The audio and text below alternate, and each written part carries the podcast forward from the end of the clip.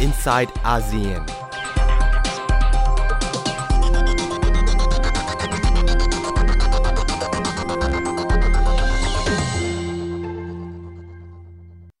为了你我拼了命，哪怕面对枪林弹雨，隔着生死的一道门，我保证不离不弃，最难舍是这份情。在你面前我要淡定。撑起多少个黑夜，绝不让生命叫停。我们坚信，有爱就会赢。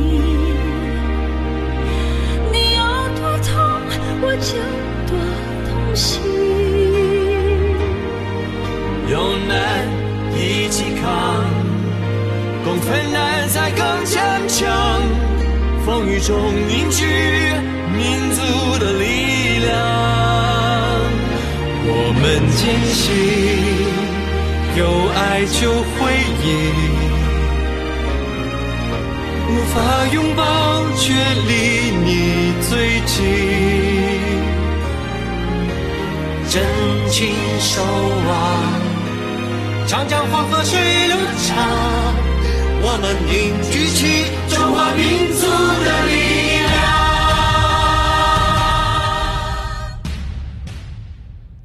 สวัสดีค่ะ ยินดีต้อนรับคุณผู้ฟังเข้าสู่รายการ i n s i ซต์อาเซียน วันนี้ดิฉันชลันทรโยธาสมุทรทำหน้าที่ดำเนินรายการนะคะ สถานการณ์การติดเชื้อแล้วก็การระบาดของไวรัสโคโรนาเรียกได้ว่ายังเพิ่มขึ้นต่อเนื่องทั่วโลกนะคะจำนวนผู้ติดเชื้อโคโรนาไวรัส ข้อมูลเมื่อวันที่ 7 กุมภาพันธ์ ข้อมูลจากทั่วโลกระบุว่ามีผู้ติดเชื้อแล้ว 31,515 คน เป็นผู้ติดเชื้อในจีน 31,203 คน แล้วก็ในต่างประเทศอยู่ที่ 265 คนนะคะ ทั่วโลกก็มีผู้เสียชีวิตแล้ว 638 คน เป็นผู้เสียชีวิตในจีน 636 คน และนอกจีนแผ่นดินใหญ่ 2 คน คือที่ฮ่องกงแล้วก็ฟิลิปปินส์ ขณะเดียวกันพบผู้ติดเชื้อที่อายุน้อยที่สุด คือเป็นเด็กเป็นเด็กแรกเกิดในเมืองอู่ฮั่นพบว่าติดเชื้อหลังคลอดเพียง 30 ชั่วโมง โดยแม่ของเด็กเองก็เป็นผู้ป่วยติดเชื้อไวรัสโคโรนานะคะ ขณะที่นักวิทยาศาสตร์ก็ยังไม่มีข้อสรุป ว่าการส่งผ่านเชื้อระหว่างแม่สู่ลูกเนี่ยเกิดระหว่างที่เด็กอยู่ในครรภ์หรือว่าเกิดระหว่างการคลอด กระทรวงสาธารณสุขของสิงคโปร์ ก็เปิดเผยเมื่อวันที่ 6 กุมภาพันธ์ว่ามีผู้ติดเชื้อไวรัสโคโรนาสายพันธุ์ใหม่เพิ่ม 4 คน หนึ่งในนั้นเป็นทารกวัย 6 เดือน ขณะที่พ่อของแม่ พ่อและแม่ของทารกคนนี้ก็เป็นผู้ติดเชื้อไวรัสเช่นกันนะคะโซเชียลมีเดียจีนก็ร่วมแสดงความเสียใจไว้อะไรจากการจากไปของนายแพทย์หลี่เวินเหลียง จากสุแพทย์ชาวจีนที่ช่วงแรกเนี่ยพยายามออกมาเตือนบุคลากรทางการแพทย์ เกี่ยวกับเชื้อไวรัสชนิดใหม่ ก่อนที่ไวรัสโคโรนาสายพันธุ์ใหม่จะระบาด ขณะนี้เขาได้เสียชีวิตแล้วนะคะ หลังติดเชื้อไวรัสโคโรนาจากผู้ป่วยที่เข้ารับการรักษาต้อหิน หลังจากมีรายงานการเสียชีวิตของนายแพทย์หลี่เวินเหลียง ส่งผลให้ประชาชนชาวจีนร่วมแสดงความคิดเห็นวิพากษ์วิจารณ์เกี่ยวกับประเด็นดังกล่าว ผ่านเวยป๋อสื่อสังคมออนไลน์ของจีนเป็นจำนวนมาก แล้วก็สำนักพิมพ์ ของจีนได้เผยแพร่ ข้อความผ่านเวยป๋อว่า การเสียชีวิตของนายแพทย์หลีเวินเหลียง นับเป็นความโศกเศร้าแล้วก็ความสูญเสียของชาติ ในไทยเองตัวเลขผู้ติดเชื้อเมื่อวันที่ 7 กุมภาพันธ์แถลงโดยกระทรวงสาธารณสุข มีผู้ติดเชื้อรวมทั้งหมด 25 คนนะคะออกจากโรงพยาบาลแล้ว 9 คน แล้วก็ยังทำการรักษาที่โรงพยาบาล 16 คน การแพร่ระบาดของเชื้อไวรัสโคโรนาสายพันธุ์ใหม่ 2019 เรียกได้ว่าสร้างความวิตกกังวลไปทั่วโลก ซึ่งขณะนี้ก็ยังไม่พบวิธีการรักษาแล้วก็ วัคซีนป้องกันโรคอย่างเป็นทางการ เรื่องนี้ทำให้ประชาชนในหลาย ๆ ประเทศ ตื่นตัวแล้วเกิดปรากฏการณ์เผยแพร่ข้อมูลต่าง ๆ เกี่ยวกับการรักษาแล้วก็การป้องกันบนโลกออนไลน์ ซึ่งส่วนใหญ่เป็นข้อมูลเท็จ แล้วประชาชนจะติดตามข้อมูลที่ จริงอย่างไร การเผยแพร่ข้อมูลเท็จในแต่ละประเทศ มีบทลงโทษอย่างไร ติดตามจากรายงานค่ะโซเชียลมีเดียเกาหลีใต้ แชร์ข้อมูลกิมจิต้านไวรัสโคโรนาสายพันธุ์ใหม่ทำให้กระทรวงสาธารณสุขเกาหลีใต้ ต้องออกแถลงการ ชี้แจงข้อเท็จจริง ระบุกิมจิไม่สามารถช่วยป้องกันการติดเชื้อไวรัสโคโรนา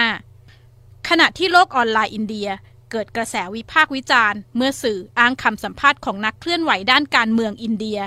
ว่าขี้และฉี่วัว สามารถป้องกันและรักษาการติดเชื้อไวรัสโคโรนาไทยพบกรณีการแชร์ข้อมูลปลอม ว่าฟ้าทลายโจรสามารถป้องกันการติดเชื้อไวรัสโคโรนาประชาชนหลายคนให้ความสนใจและหาซื้อฟ้าทลายโจร จนกระทั่งแพทย์แผนไทยและสมุนไพรออกแถลงการชี้แจงว่าไม่มีข้อมูลทางวิทยาศาสตร์ที่เพียงพอ ว่าฟ้าทลายโจรทำลายเชื้อไวรัสโคโรนานอกจากนี้ยังพบการแชร์ข้อมูลปลอม ระบุถึงแนวทางป้องกันและรักษาการติดเชื้อไวรัสโคโรนาที่ไม่ได้มีหลักฐานทางวิทยาศาสตร์สนับสนุน เช่นการกินกระเทียม ล้างจมูกด้วยน้ำเกลือ ดื่มเครื่องดื่มแอลกอฮอล์หรือแม้แต่การสูดดมควันไฟจากพลุ หัวหน้าแผนกเตรียมการรับมือโรคระบาดโลกขององค์การอนามัยโลก แสดงความกังวลถึงปัญหาการแพร่ระบาดของข้อมูลปลอมและข่าวลวง ระบุว่าการแก้ปัญหาดังกล่าวไม่ง่าย และต้องอาศัยความร่วมมือจากทั่วโลก What we have noticed in previous outbreak is that usually people have too much information. And so now we are partnering with other uh, groups such as Google, and they have launched a new project called SOS Alert. Uh, and, and this will help people to uh, have in one place all the information they can have on, on they can find on, on coronavirus. ประเทศต่างๆ มีนโยบายการป้องกันแก้ปัญหาข่าวลวงข่าวปลอม ในช่วงที่มีการระบาดของไวรัสโคโรนาที่ต่างกัน โซเชียลมีเดียจีน ประสบปัญหาข่าวปลอมที่แพร่ไปอย่างรวดเร็ว สร้างความวิตกกังวลให้กับประชาชน WeChat และหวยป่อโซเชียลมีเดียจีน เผยแพร่ข้อมูลหักล้างข้อมูลเท็จ และตรวจสอบความน่าเชื่อถือของบล็อกต่างๆ รวมไปถึงการใช้ระบบตรวจสอบความถูกต้องหรือแฟกเช็คสำหรับผู้ที่เผยแพร่ข่าวลวงเกี่ยวกับไวรัสโคโรนาในจีน อาจจะต้องโทษจำคุก มีรายงานว่าขณะนี้มีผู้ถูกจำคุกจากการเผยแพร่ข่าวปลอมแล้วมากกว่า 200 คน ไต้หวันบังคับใช้มาตรการที่เข้มงวด ในช่วงการระบาดของไวรัสโคโรนาสำหรับผู้ที่เผยแพร่ข่าวปลอม มีโทษปรับสูงถึง 3 ล้านบาท ขณะนี้มีผู้ถูกดำเนินคดีแล้ว ดร มหาธีมูฮัมหมัด นายกรัฐมนตรีมาเลเซีย แถลงเมื่อ 29 มกราคม ย้ำว่ารัฐบาลมาเลเซีย จะเดินหน้ามาตรการที่เข้มข้นกับผู้ที่เผยแพร่ข่าวลวง และสร้างกระแสเหยียดเชื้อชาติ คณะกรรมการสื่อสารมัลติมีเดียแห่งมาเลเซีย เปิดเผยว่าขณะนี้มีชาวมาเลเซีย 12 คน ถูกจับกลุ่มจากการเผยแพร่ข่าวปลอม ไม่เพียงการเผยแพร่ข่าวปลอมด้านสาธารณสุข ที่อาจส่งผลต่อสุขภาพและชีวิตโซเชียลมีเดียเกิดกระแสแฮชแท็ก I am not a virus หรือฉันไม่ใช่ไวรัส หลังการระบาดของไวรัสโคโรนาส่งผลให้เกิดกระแสเหยียด หรือรังเกียจชาวจีน และชาวเอเชีย ทั้งบนโลกออนไลน์และในชีวิตประจำวัน นายกรัฐมนตรีลีเซียนลุงของสิงคโปร์กล่าวในงานเลี้ยงอาหารค่ำเนื่องในวันตรุษจีน แสดงความกังวลถึงปัญหาการต่อต้านชาวจีน และผู้ที่มีเชื้อสายจีนในอดีตการตั้งชื่อไวรัสยึดตามที่มาหรือพื้นที่แรกที่พบการระบาด หัวหน้าแผนกเตรียมการรับมือโรคระบาดขององค์การอนามัยโลก ระบุว่าวิธีดังกล่าว ก่อให้เกิดปัญหาตีตรา และเหมารวมประเทศที่เป็นจุดแรกของการระบาด เป็นที่มาของการปรับวิธีการตั้งชื่อไวรัส เพื่อหลีกเลี่ยงการเหมารวมภูมิภาค ประเทศ หรือกลุ่มคนใดกลุ่มคนหนึ่งชลันทรโยธาสมุทรไทย PBS รายงาน ในช่วงวิกฤตการระบาดของไวรัสโคโรนา ก็มีคนตั้งข้อสังเกตถึงการทำงานของสื่อโดยเฉพาะในจีนนะคะ ว่าสื่อในจีนเนี่ยถูกปิดบังข้อมูลหรือไม่รัฐบาลเข้าไปควบคุมการรายงานของสื่อจีนมากน้อยเพียงไร คุณวณีนาฏอ่อนพันนาได้พูดคุยกับสื่อจีน เรื่องนี้ในระหว่างที่เขาต้องรับผิดชอบทำงานข่าวท่ามกลางการระบาดของไวรัสโคโรนาค่ะ บางคนก็บอกว่าเนี่ยมีการปิดข่าวนู่นนี่นั่น ตรงนี้เราอยากจะอธิบายข้อเท็จจริงให้กับคนที่ติดตามเรื่องนี้ยังไงบ้างอะคะครับจริงๆแล้วผมก็ผมก็เขียนในโซเชียลมีเดียของต่างประเทศที่บอกว่าในเรื่องนี้อะรัฐบาลจีนได้มีการปิดข้อมูลบางอย่างอะไรอย่างนี้ค่ะแต่ว่าเท่าที่ผมทราบดูแล้วนะครับ ผมรู้สึกว่าเอ่อ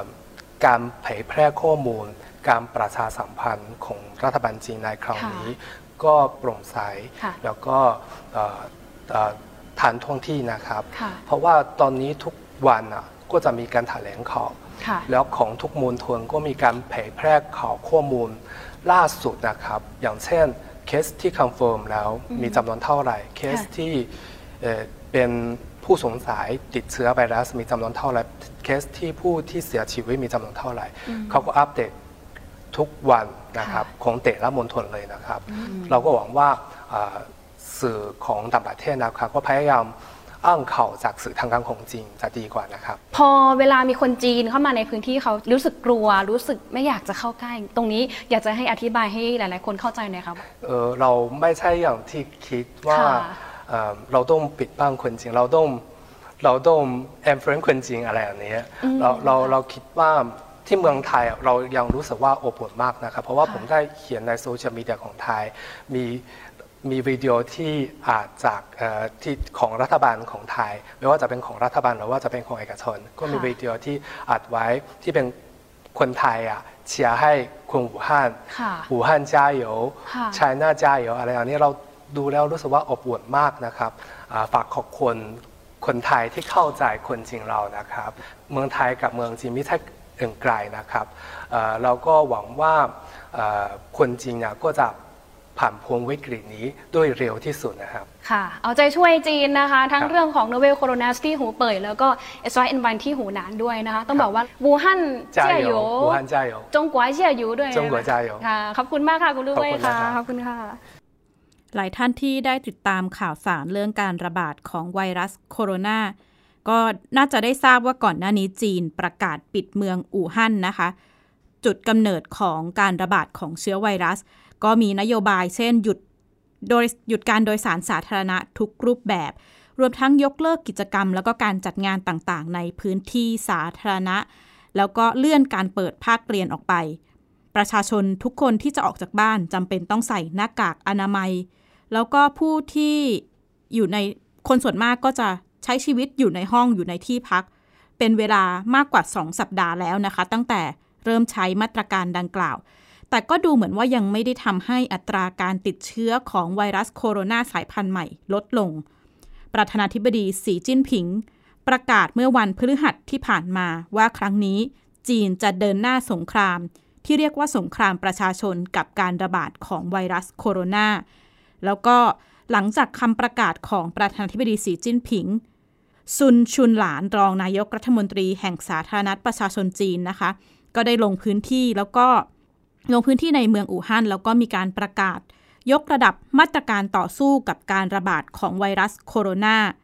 เธอเรียกว่าภาวะนี้เข้าสู่ภาวะสงคราม โดยเน้นการป้องกันแล้วก็ควบคุมจุดกำเนิดของไวรัส ชุนหลานประกาศมาตรการหลายอย่างนะคะ เพื่อทำสงครามกับไวรัสโคโรนาได้แก่การจัดเวรเจ้าหน้าที่สาธารณสุขทำงานต่อเนื่อง 24 ชั่วโมง เพื่อตรวจคัดกรองประชาชนทุกครัวเรือนในอู่ฮั่น เป็นลักษณะเคาะประตูตรวจโรคเลยนะคะ ขณะนี้มีประชากรที่ยังอยู่ในอู่ฮั่นราว 9 ล้านคน ชุนหลานระบุว่าย้ำว่าต้องตรวจทุกคนแล้วก็ห้ามมีใครหลบหนีไม่ฉะนั้นจะถูกตราหน้าว่าเป็นความอับอายแห่งประวัติศาสตร์ตลอดไป การตรวจคัดกรอง หากพบผู้ติดเชื้อ มีหรือว่าพบผู้สงสัยว่าจะติดเชื้อ คนที่มีไข้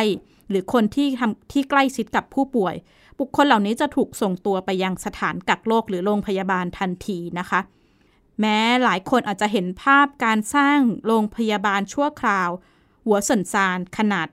1,000 เตียงสร้างเสร็จภายใน 10 วัน แต่โรงพยาบาลนี้ก็ยังไม่เพียงพอต่อการรองรับจำนวนผู้ป่วยที่เพิ่มมากขึ้น คณะกรรมการสุขภาพอู่ฮั่นประกาศเมื่อวันพุธที่ผ่านมา ว่าโรงพยาบาลทุกโรงพยาบาลในเมืองอู่ฮั่น จะใช้ไปเพื่อรักษาผู้ป่วยโคโรนาโคโรนาไวรัสที่มีอาการรุนแรงเท่านั้น มีการสร้างโรงพยาบาลชั่วคราวในหลายพื้นที่นะคะ ทั้งใช้สนามกีฬา ศูนย์แสดงนิทรรศการ 11 แห่ง เพื่อดูแลผู้ป่วยที่มีอาการไม่รุนแรง แล้วก็มีการใช้สถานที่อื่นๆ เช่น โรงแรมโรงเรียนถูกปรับเป็นศูนย์พยาบาลชั่วคราว เพื่อดูแลกลุ่มเสี่ยงอื่น ๆ ทางการอู่ฮั่นก็ประเมินว่า หลังโรงพยาบาลชั่วคราวทุกแห่งสร้างเสร็จเนี่ยจะสามารถรองรับผู้ป่วยได้ 1-20,000คน แล้วก็สำหรับผู้ป่วยทุก 50 คน จะมีแพทย์ 4 คน พยาบาล 12 คนทำหน้าที่ดูแล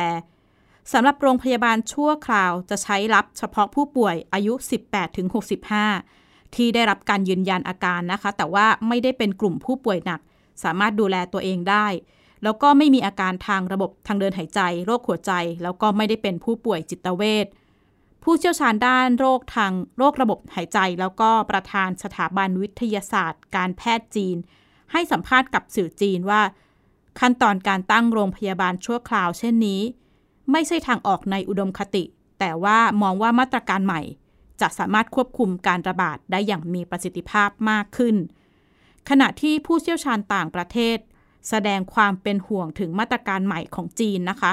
ระบุว่าการที่นำผู้ป่วยจำนวนมาก หรือบางคนอาจจะไม่ได้ป่วยมารวมอยู่ที่เดียวกัน ยิ่งเพิ่มความเสี่ยงต่อการติดเชื้อ อีกด้านผู้เชี่ยวชาญต่างประเทศได้ตั้งคำถามถึงการทำงานของระบบราชการจีน หากหลาย ๆ คนจำได้เมื่อ 17 ปีที่แล้ว ทางการจีนรับมือกับโรคระบาดอย่างซาร์สช่วงนั้นก็ถูกวิพากษ์วิจารณ์ถึงการปกปิดข้อมูล ซึ่งส่งผลต่อ ความสามารถในการควบคุมโรคระบาด ครั้งนี้เองจีนก็ถูกจับตาเรื่องการปกปิดข้อมูลต่อสาธารณะ ซึ่งทำให้โลกลุกลามไปในหลายประเทศนะคะ คุณเสาวรักษ์วิเคราะห์สถานการณ์เรื่องนี้ค่ะเรื่องนี้นะคะผู้เชี่ยวชาญด้านสาธารณสุขของจีนเขาบอกว่าระบบราชการของจีนนี่แหละ เป็นสาเหตุสำคัญเลยที่ทำให้ไม่สามารถจะแจ้งข้อมูลข่าวสารให้กับประชาชนได้แบบทันเหตุการณ์ เพราะว่าการจะแจ้งข่าวแบบนี้ แจ้งข่าวว่ามีโรคระบาดต้องให้รัฐบาลอนุมัติก่อนถึงจะทำได้นะคะและนอกจากนี้ค่ะนโยบายของรัฐบาลจีนที่ต้องการควบคุมข่าวสารทั้งหมด เพราะว่าไม่ต้องการสร้างความตื่นตระหนกให้เกิดขึ้นในสังคม แต่ว่านโยบายนี้ค่ะ กลับส่งผลเสียแล้วก็ทำให้ประชาชนนั้น ไม่ได้ตระหนักถึงอันตรายของโรคระบาดที่แท้จริงนะคะ อย่างกรณีของหลี่หวนเหลียงค่ะ คนนี้นะคะเป็นจักษุแพทย์นะคะทำงานอยู่ที่โรงพยาบาลอู่ฮั่นเซ็นทรัลคนนี้เป็นตัวอย่างที่ชัดเจนแล้วก็พูดถึงกันในวงกว้างค่ะหลีนะคะ พบความผิดปกติเกิดขึ้นในช่วงปลายเดือนธันวาคมที่ผ่านมาค่ะ เพราะว่าโรงพยาบาลที่ทำงานอยู่เนี่ยมีผู้ป่วย 7 คน อาการคล้ายโรคซาเนี่ยเข้ามารักษาตัวนะคะเขาก็เลยโพสต์เรื่องนี้ในห้องแชทของกลุ่มเพื่อนที่เป็นแพทย์เหมือนกันค่ะบอกว่าให้ระวังการติดเชื้อจากคนไข้ด้วยนะ ควรจะสวมชุดป้องกันการติดเชื้อ และหลังจากที่หลี่นะคะได้โพสต์เรื่องนี้เพียงวันเดียวนะคะ คือวันที่ 30 วันที่ 31 ที่วันที่ 31ธันวาคมค่ะ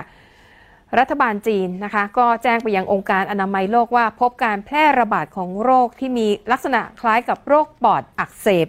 แม้ว่าเรื่องที่หลี่โพสต์เป็นเรื่องจริงนะคะ แต่ว่าตัวเขาเนี่ยกลับถูกดำเนินคดีในข้อหาเผยแพร่ข่าวลือทางออนไลน์ ซึ่งทำให้เกิดความไม่สงบค่ะ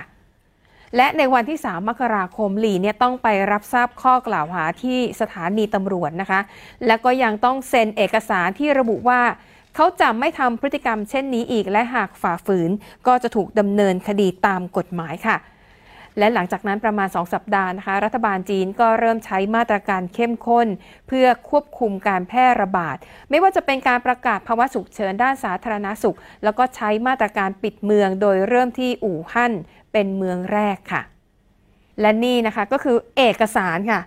อันนี้เป็นเอกสารที่ตำรวจแจ้งข้อกล่าวหา แล้วก็ตักเตือนหลี่นะคะ แล้วก็ยังมีอีก 7 คน ซึ่งก็รวมถึงแพทย์ด้วยนะคะ ถูกดำเนินคดีในลักษณะนี้ด้วยแพทย์บางคนเนี่ยนะคะในตอนแรกๆเนี่ยโพสต์เตือนว่า ไม่ควรจะไปที่ตลาดค้าส่งอาหารทะเล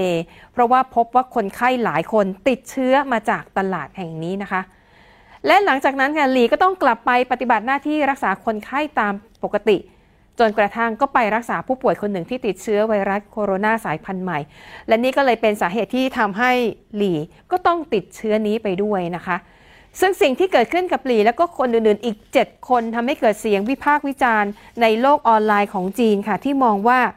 แทนที่รัฐบาลจะตระหนักถึงปัญหาที่เกิดขึ้น และพยายามแสวงหาข้อเท็จจริง ออกมาชี้แจงให้ประชาชนเข้าใจสถานการณ์ เพื่อให้หาทางป้องกันตัวเองจากการติดเชื้อเช่น เริ่มสวมหน้ากากอนามัย หรือว่างดเว้น การเดินทางไปตลาดในเมืองอู่ฮั่นสถานการณ์ก็คงไม่เลวร้ายอย่างที่เป็นอยู่ในขณะนี้ค่ะ นอกเหนือจากนโยบายควบคุมข้อมูลข่าวสารของรัฐบาลจีนแล้ว ระบบราชการนี่ก็เป็นอีกเหตุผลหนึ่งค่ะทำให้เจ้าหน้าที่รัฐที่เกี่ยวข้อง ไม่กล้าเปิดเผยข้อมูลให้กับประชาชนทราบนะคะ เพราะว่าในกรณีที่สงสัยว่าอาจจะมีโรคระบาดเกิดขึ้น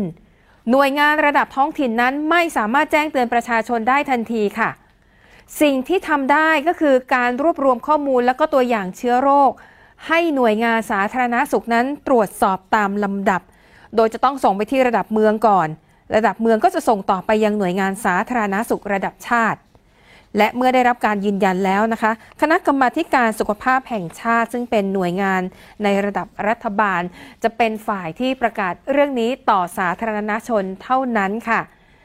ดังนั้นหากว่าหน่วยงานระดับท้องถิ่นประกาศไปก่อน ก็จะถือว่าเป็นการทำผิดระเบียบและต้องถูกลงโทษ และอันนี้ล่ะค่ะก็คือเหตุผลว่าทำไม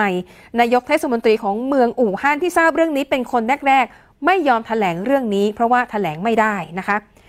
ขณะที่คณะกรรมการประจำกรมการเมืองหรือว่าปลิตบูโรซึ่งมีอำนาจบริหารสูงสุดของจีน ยอมรับค่ะว่ามีความบกพร่องในการรับมือกับการแพร่ระบาดครั้งนี้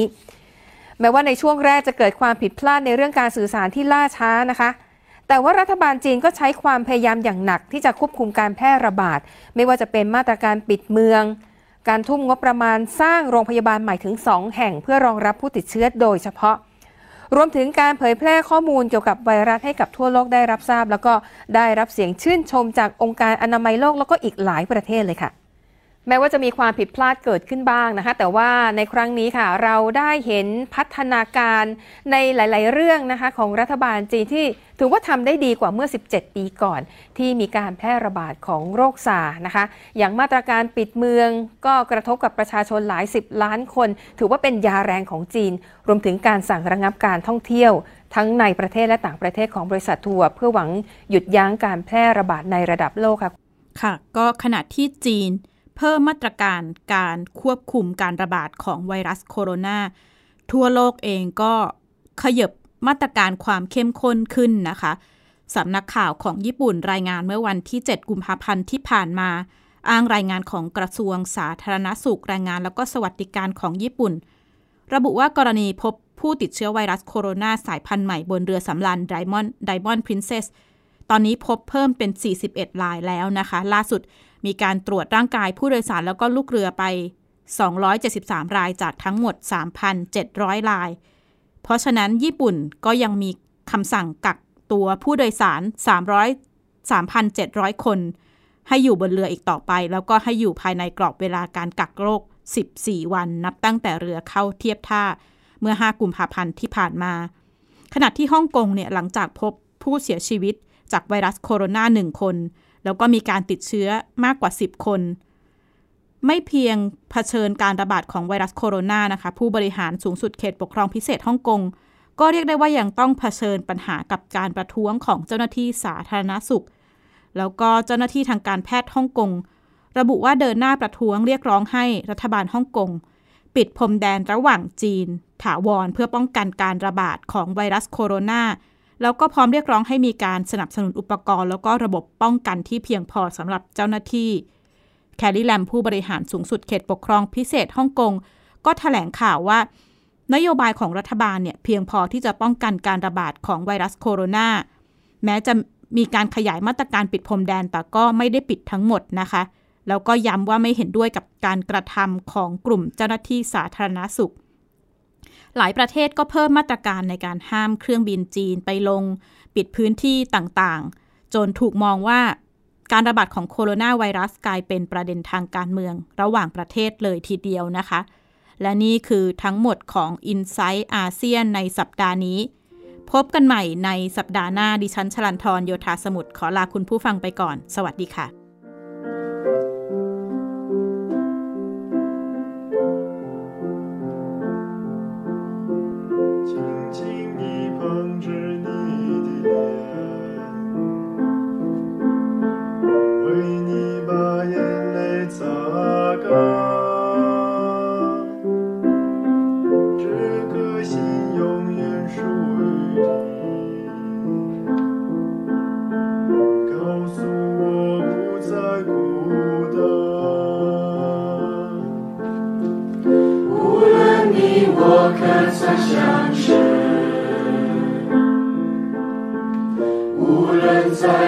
chance of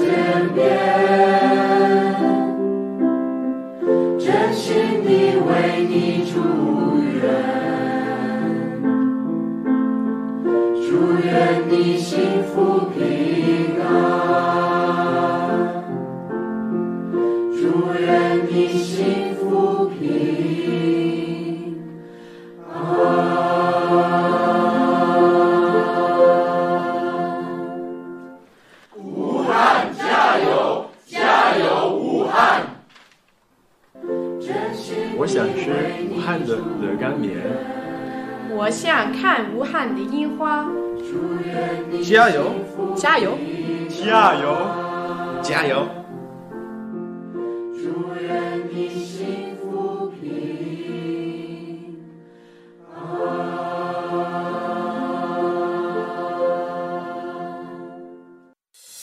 ติดตามรับฟังรายการย้อนหลังได้ที่เว็บไซต์และแอปพลิเคชันไทย PBS Radio